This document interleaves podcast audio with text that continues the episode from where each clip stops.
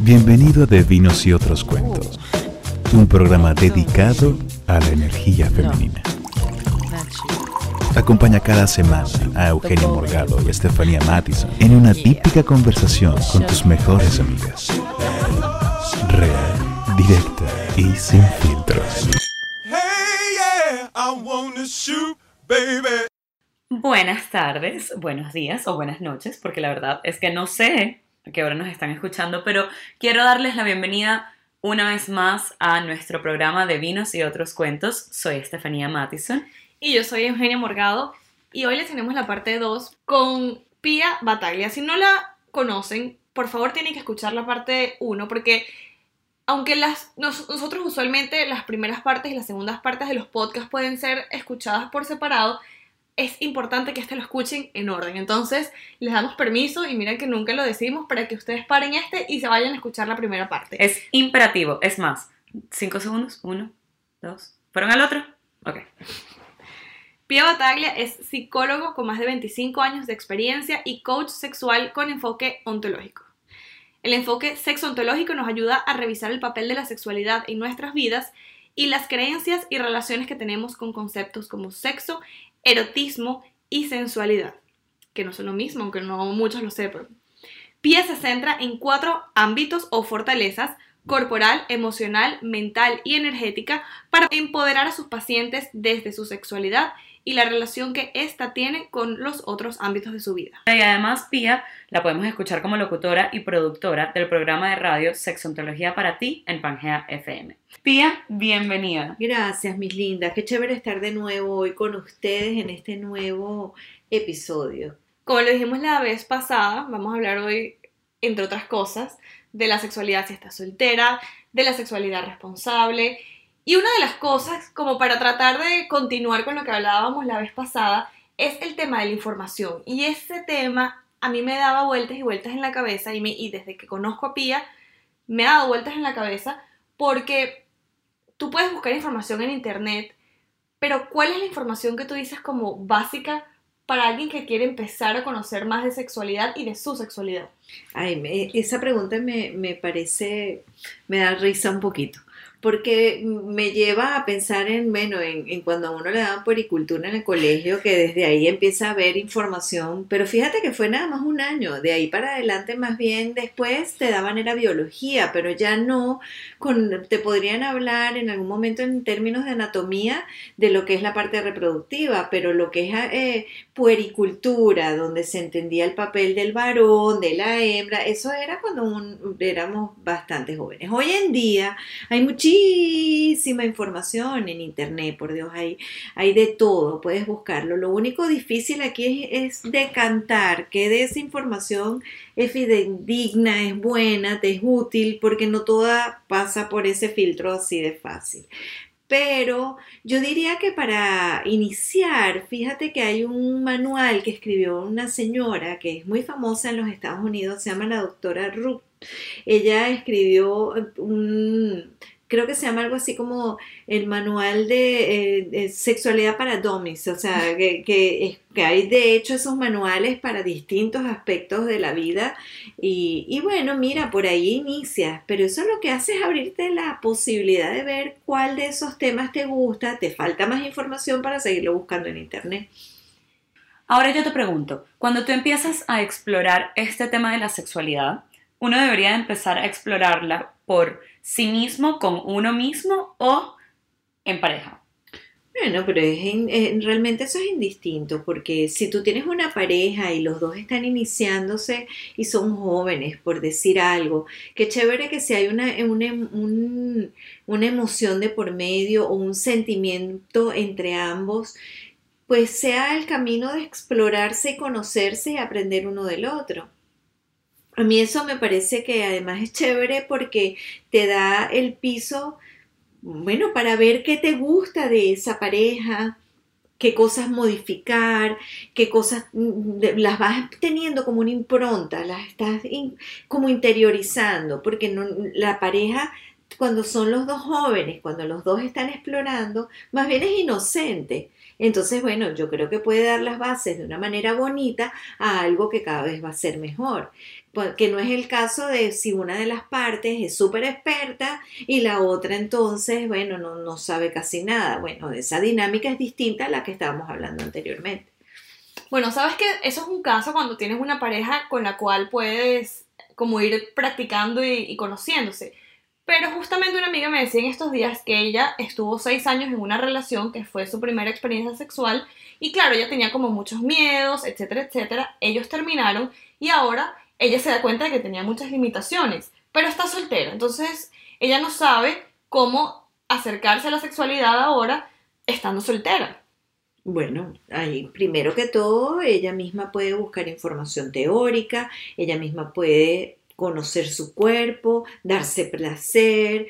En realidad la sexualidad no existe si necesariamente tienes al lado, la sexualidad está ahí, eso es, es algo personal tú compartes tu energía sexual con otro, tú compartes en un encuentro sexual donde hay un coito, donde hay eh, cualquier otro tipo de manifestación afectiva, incluso, bueno, la sexualidad con el otro, pero eso no hace que si tú no tienes pareja tú no tengas sexualidad, eso no es así, de hecho, muchísimas mujeres eh, utilizan juguetes sexuales para tener satisfacción y eso no dejan de tener pues su, su, propio placer dado a sí mismos a través de la masturbación. Y los hombres más, más muchísimos sin tener pareja también se masturban y viven de esa manera ese escape o, esa, esa como desahogarse sexualmente.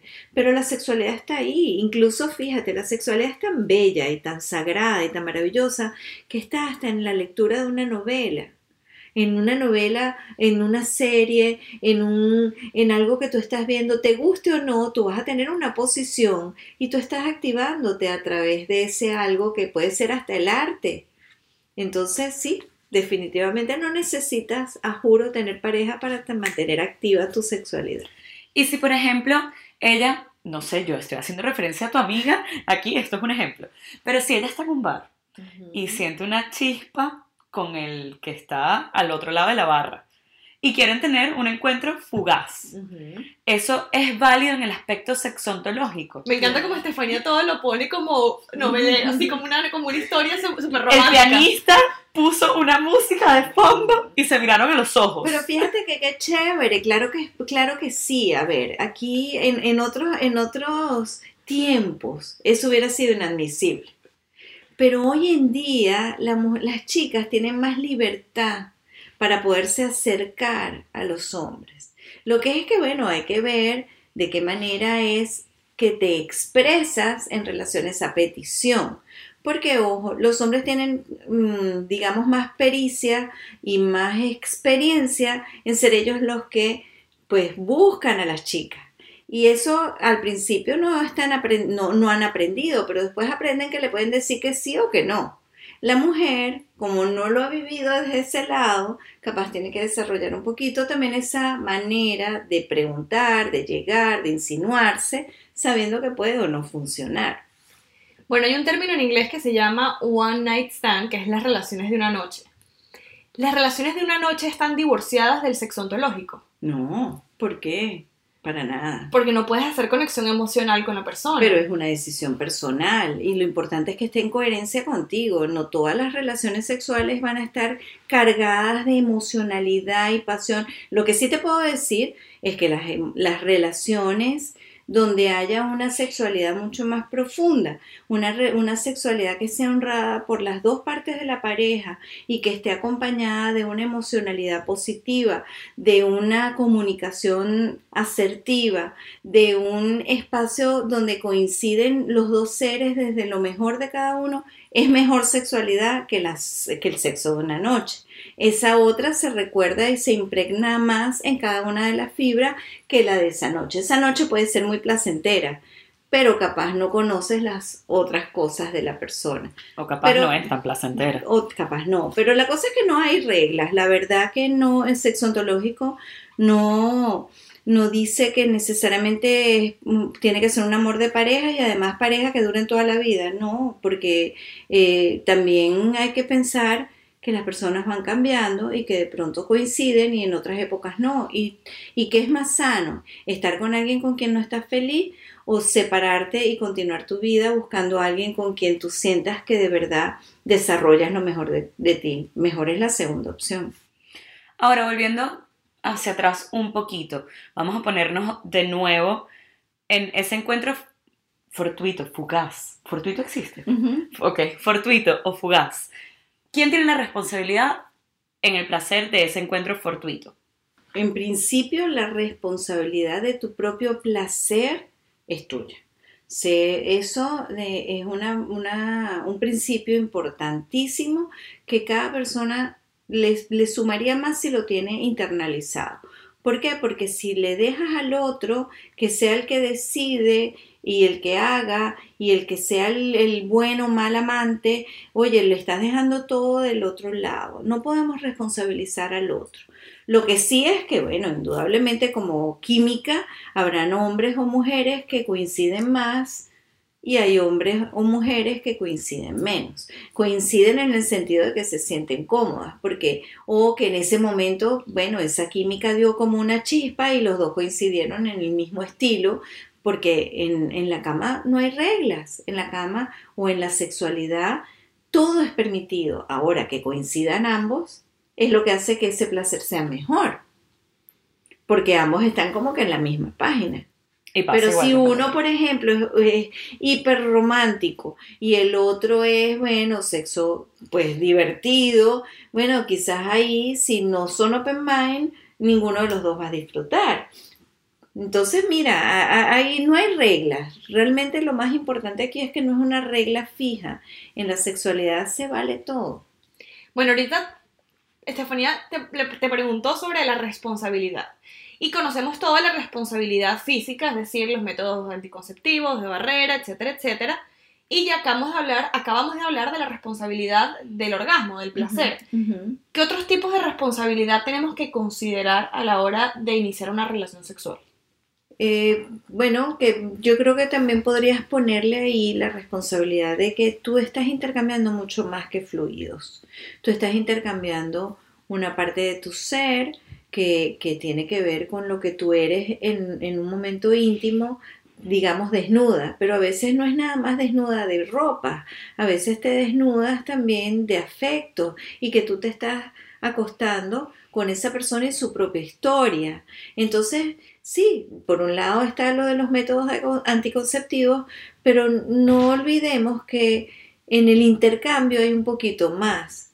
Si creemos en esta energía sexual, Incluso si, si, si, exploran un poquito acerca de lo que es el sexo tántrico, en ese sentido el sexo tántrico propone que el hombre ni siquiera eyacule, porque esa energía la va reteniendo, en cambio la mujer sí, pero hay un intercambio, al final ¿a quién en quién depositas esa energía, en quién depositas ese encuentro, ahí es donde te haces responsable.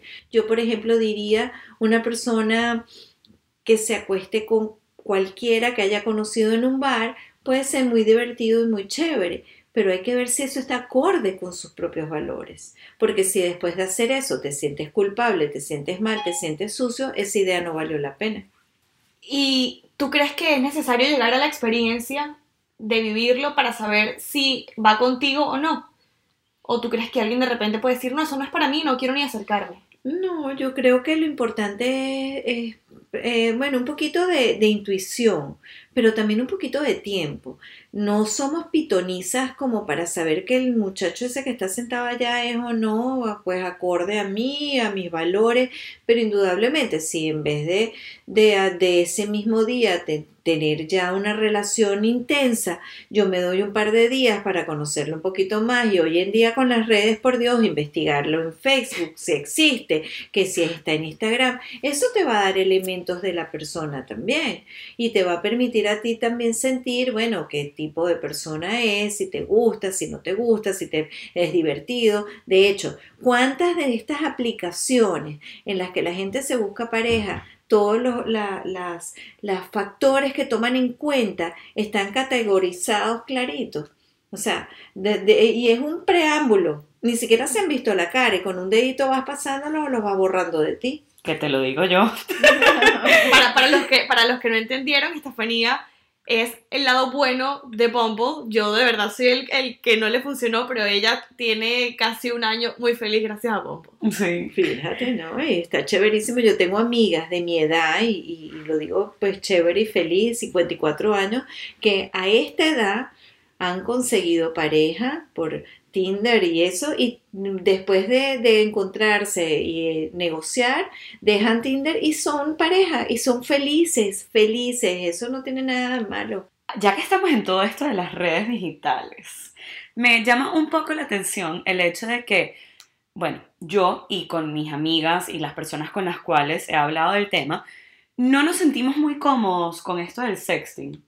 ¿Tú me podrías explicar por qué, si se supone que somos sumamente tecnológicos y que nos encanta ver un mensaje de texto, recibir una foto, leer o ver un video, por qué no nos estamos comunicando sexualmente en vías electrónicas tan a menudo como deberíamos?